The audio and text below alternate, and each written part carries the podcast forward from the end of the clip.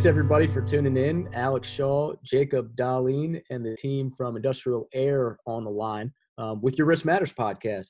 Yeah, thanks, Alex, for for setting this up, and and I'm really proud to introduce Industrial Air, which is based in in Greensboro, North Carolina. Since we are now uh, reaching out to the World Wide Web uh, internationally and and domestically both, so uh, I, I I conned Lance Kress into uh, gathering up his cohorts. Uh, Alan Hunter's the owner of Industrial Air, and and Keith Dodson, who's a controller. Um, because I really feel like you have a compelling story and the journey that you've been on that a lot of people really can be encouraged by. And uh, but why don't we start? And uh, one of you guys, why don't you uh, introduce Industrial Air for those who don't know? Best kept secret in uh, in uh, Greensboro. Take it away. Okay, great, great. Good morning. Uh, I appreciate y'all involving us in this podcast. First time for me to be involved in something like this, but uh, it's going to be a real experience. But um, I'm Alan Hunter, president of Industrial Air. Um, we're a uh, family-owned business. Uh, we're a mechanical contracting business that uh, does uh, a wide range of other functions. Uh, uh, electrical, piping, controls, uh, manufacturing. Uh, we're located here in Greensboro, North Carolina, and uh, primarily the industries that we serve are industrial type installations, um, uh, large uh, carpet manufacturing facilities, non-wovens, toilet paper, paper towels, um, diapers, um, automotive industry, um, the uh, pharmaceutical industry, um, and, and numerous others. But uh, uh, we, like I say, we are family, family owned, been in business, uh, about fifty-five years now, and, uh, uh, have, uh, have built, uh, the company around, uh, successful people, people that we've been able to, uh, to employ and, and maintain, and, and, uh, it's all been good. Thanks for doing that, Alan. What I thought, Yeah. um, so what I thought would be interesting is just kind of take us through a little bit of the of the journey in the last maybe five or six years, or maybe even further back in terms of talking about risk. I was introduced uh, maybe seven and a half years ago to industrial air, and it was more on the regular risk side. And at the time, you were in a PEO. So walk us through that a little bit if you can. Uh, you want that. Yeah, we were uh, involved in a, in a PEO uh, for seven plus years. Uh, We, we did that mainly to lower our, our mod rate. Um, It, it served a, a good purpose for us, but it, it almost seemed like, you know, every time we, we had an issue with them, we were not only under investigation or you know, the, the fingertips of, of OSHA, but we were also under with the PEO. And so, like I said, it, it did serve a purpose, but we were mainly focused on being reactive and not proactive. And so then we, we started the process of looking out, uh, into getting out of the PEO because we, we wanted to be more proactive. And over the last couple of years, it's been a process for us because, you know, we knew we, we had a good team. We, as Alan said, and we've got, you know, folks that really genuinely care about the safety and, and the risk of the company. And so we started looking and we were able to work with Jacob and Peggy and become part of the Generations Captive Group after, um, you know, a little bit of uh, insight from Keith, our controller, who went to a, a workshop that was held by Scott on captives, and we just felt like it was something we wanted to to look at, and and before we knew it, we were part of the, the Generations Captive, and we we feel like we have twice the support that that we had um, under the PEO. We can share with with Jacob and Peggy, and and even with the other folks involved in the captive, and, and we're all learning and growing together. And, and, and we've become a better company in the, the short 18 months, I believe, that we've been a part of, of the captive. Walk us, and Keith, maybe you can uh, since you you were kind of early on in that kind of discussion phase, but behind the scenes, walk us through a little bit on how those discussions were. Certainly, you were not really happy in the in the current situation, but what made you be interested in this situation and and and and the discussions behind the scenes? Walk us through that a little bit. Well, you know, I was invited by Peggy to attend a, um, a meeting that Scott was holding, um, regarding captives. Uh, Brett was the one conducting the meeting and had several people, uh, to act as speakers, both from the select and generations captive. And from our perspective, as Lance said, you know, we were a member of a PEO and we used the PEO for our workers' comp insurance as well as our payroll. So we were in a situation, as Lance said, where we were reactive as far as workers' comp and uh, we're, you know, somewhat under the gun quite a bit.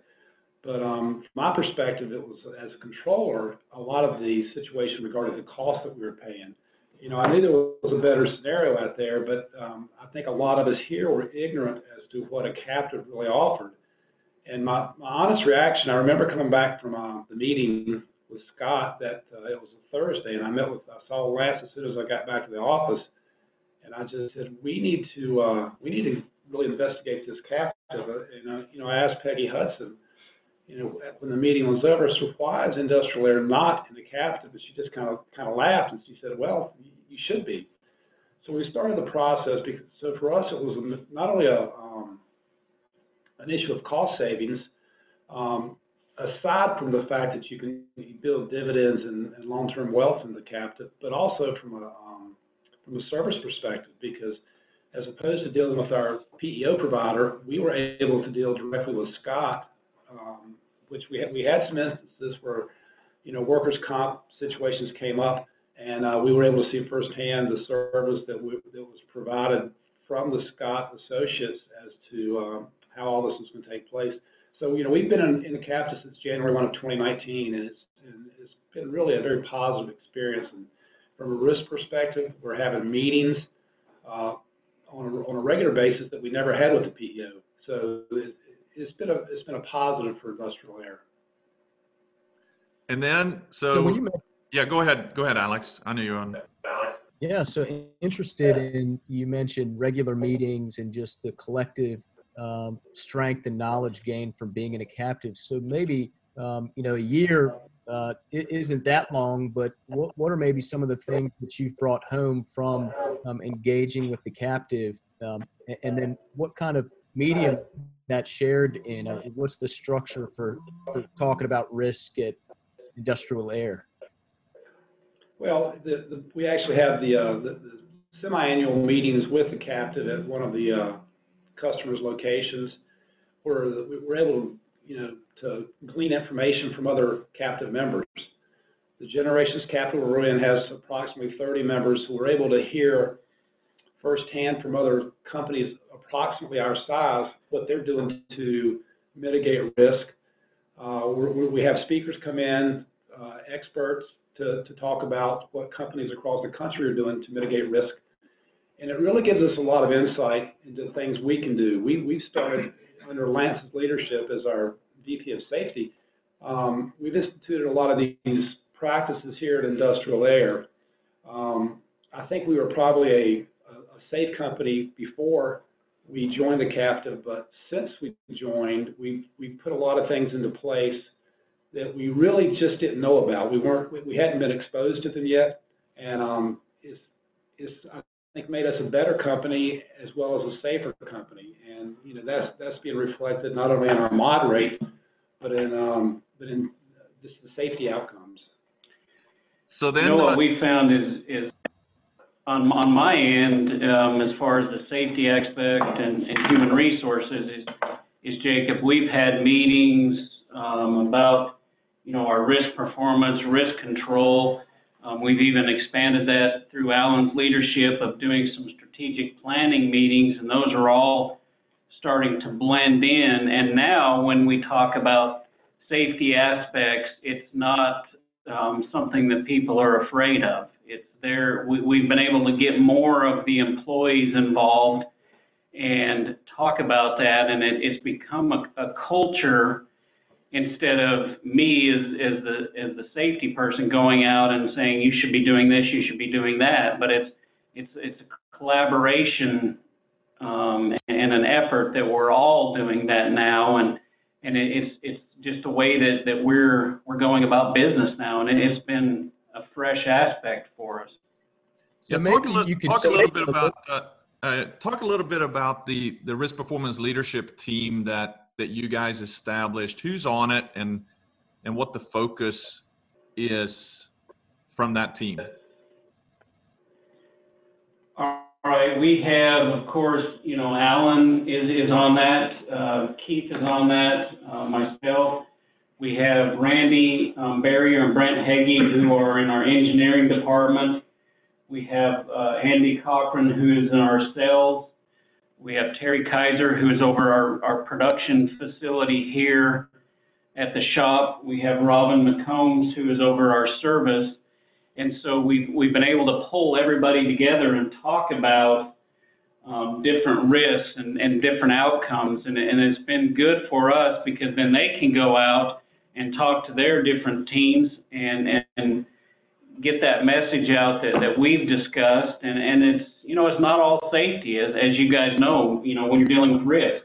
And so we feel like we've put a good leadership team together and then we're able to branch out and and work with our our each you know individual departments and and it's really helped when they hear it from from other folks um, in their department instead of always just for me. But you know we've been able to branch out and do a lot of different things in in a short period of time and and we you know working with you Jacob we said we want to go all in but we don't want to get so far in it that we're overwhelmed so we want to you know take certain sections and accomplish that and then move on to the next. And, and that's what we've been able to, to see, and it's, it's been a very positive aspect for us. So what, what are some of the ways that you guys have, have prioritized? I- love that commentary because something that Jacob and I speak about somewhat regularly is the challenge we face when we're inspired and motivated and the risk of the yo-yo diet of we we've got a new shiny object, a new uh, paradigm to operate in to execute on our risk, and so we throw everything and the kitchen sink, um, and then find ourselves six months down the road with having accomplished very little and a little bit overwhelmed and kind of feeling a bit a bit a bit failed. What was the strategy you guys used to really prioritize the pursuits you've taken um, so that you did execute and, and complete some of those actions? Well, to be honest with you, we met with Jacob and we, we formed our Target One initiatives. And then based on that, we said, okay, this is what we want to be our top priority. And, and the, you know, the captive really helped us, but our fleet driving, um, you know, we were able to revamp our, our procedures regarding our, our fleet driving and, and our vehicles.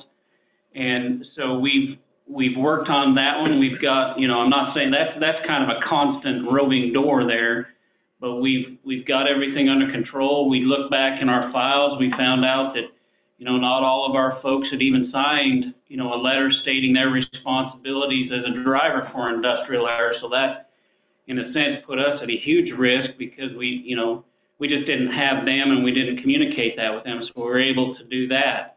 Um, we were able to get, you know, what happens if you have an accident? What do you do? You know, it, it's even down to those little things that we were able to talk about that. So we, we accomplished that. And even though I think we're constantly working on that, and then we were able to go onto an, an aspect of we, we do a lot of good things here, but we didn't have a mentorship program.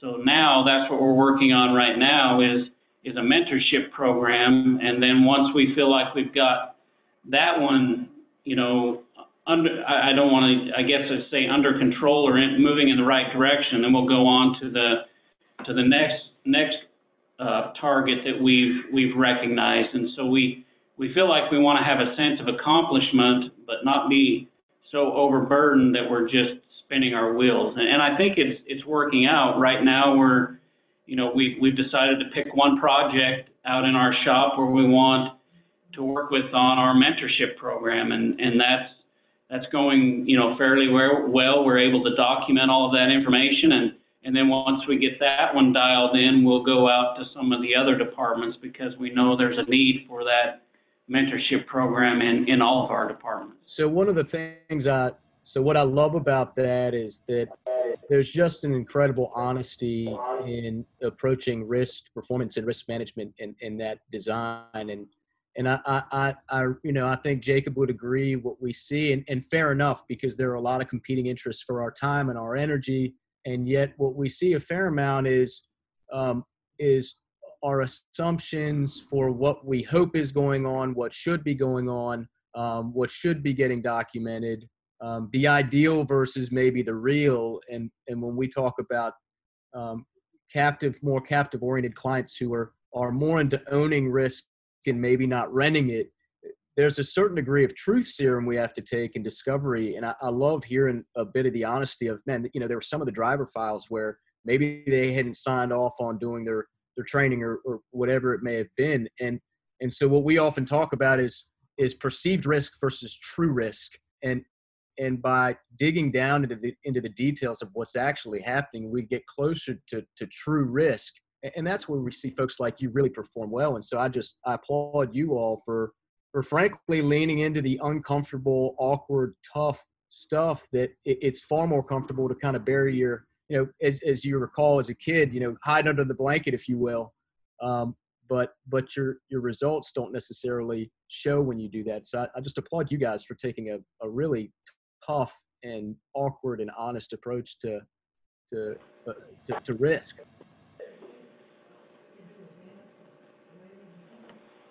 Hey, uh, so yeah, it, uh, I think that segues well into kind of you know Alex talked about competing interest as well, right? And you know, and one of the challenges that you had early on in the discussion, or early on, not in the discussion, but really in in the early on in when you first came into the captive was you had a pretty significant accident in the in the plant.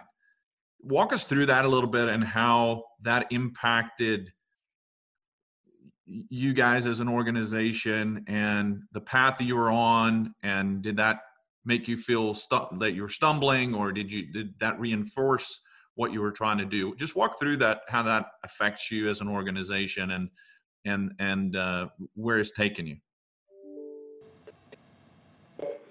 well let me tell you the the first large loss conference call we were involved in after that alan and i said i hope we're never on one of those and I think we cursed ourselves because we were on the very next one because we had a a pretty serious accident. We we'd had a pretty good track record for several years, and then all of a sudden, uh, I believe it was two months after we joined the captive, uh, we had an employee that, that crushed his hand in a in a roller, and it was uh, something that you know I, I myself and I think Alan and Keith all three of us, we did not want to call you or Peggy because we didn't want to, to disappoint you guys and think, oh, what have we done? But once we made that phone call, um, I tell you, you guys put us at ease and you made us feel like we were we were part of the process and what you know of course you wanted to know what happened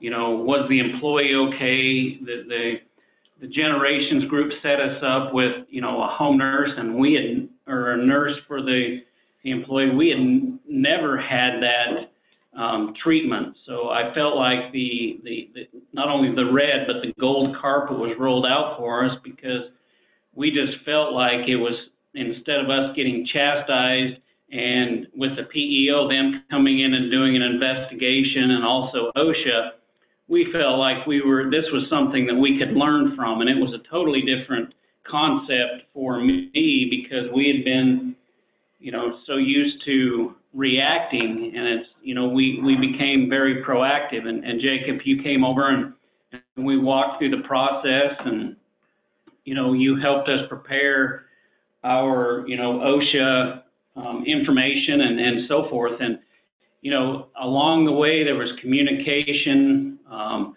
you know, with with the captive, with you, with Peggy, and we we had constant communication with our employee. Um, we we we always did that if we had an issue when we were under the PEO, but I felt more compelled to do it um, more frequently because I knew that, that you guys were going to call and, and you would, you know, want to report. And, and we were also getting reports on the, on the from the nurse and, and so forth. And by the way, it was a bilingual nurse because, you know, his mother uh, was Spanish speaking. And so the, you know, the captive arranged a bilingual nurse for us, but but that employee has has come out of his accident and doing well, still employed here, and uh, you know is is a great employee for us. But it it really could have gone south if we were focused on doing paperwork and you know what happened, taking pictures of the accident, why you know, and and so forth. But we were able to make some improvements,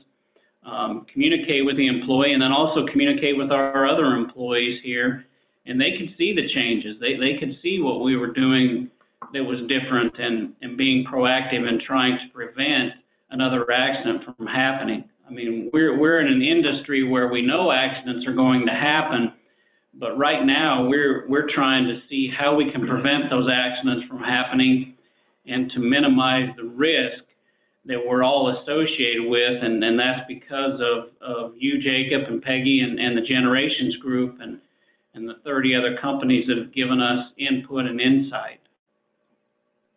So uh, perhaps also, I think that's a great story, and, and certainly is something that that nobody wants to go through um, on at any level um, out there.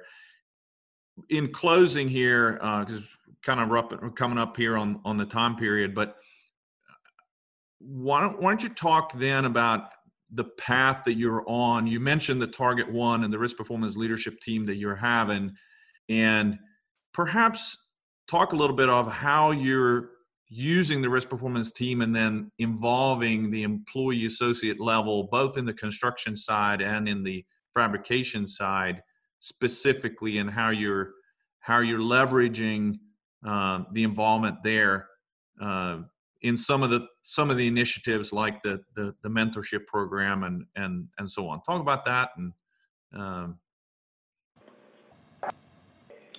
Well, it's them. I mean, they, they know what, what it takes to get to get the, the job completed. I mean, it's it's all input from them.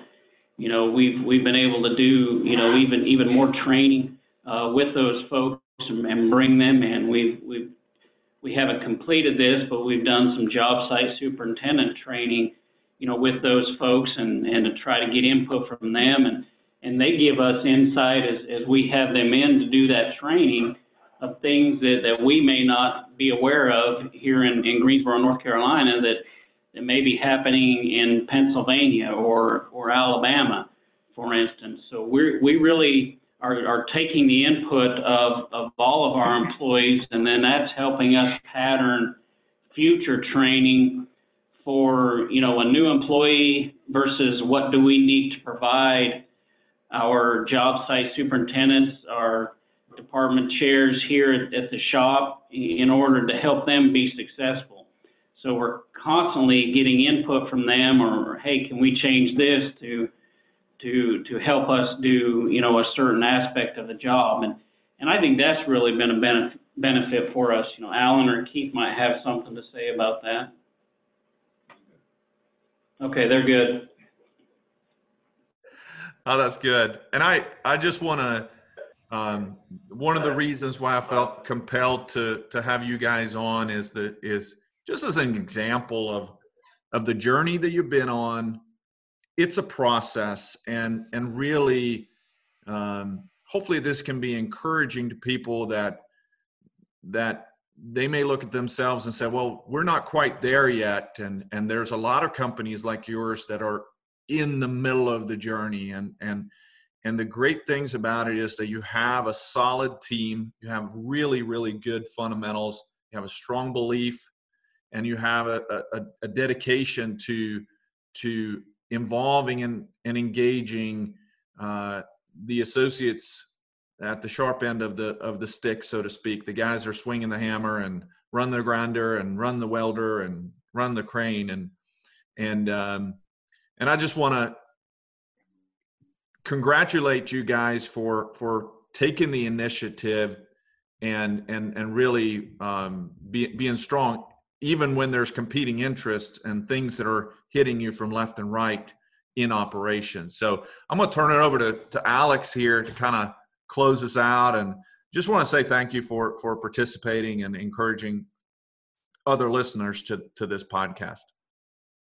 Yeah, so thank you. Uh, I just echo what Jacob shared, and and you know at the top when, before we press record, what we talked about was really the the intent and the theme of this podcast. The origins is one in which the the entire purpose is really to create community, to encourage people, and then if you can learn a little something along the way, that's great. And and from an encouraging perspective, I, I think Jacob hit the nail on the head where so many companies kind of feel like, well, we're not all the way there yet. We don't know quite if we're a captive uh, profile client. You know, we, we feel like we do pretty good, but um, I think you guys, it sounds like, are just such a great example take the leap and um, and and surround yourself with with peer groups like those in generations, and you can really, uh, frankly, um, do what um, you know. The second piece of this, which is um, building community, you know, encouraging folks and building community. We've got a lot of the Generation Captives members listen to this podcast, and I, I know for sure I'm going to be getting text messages and emails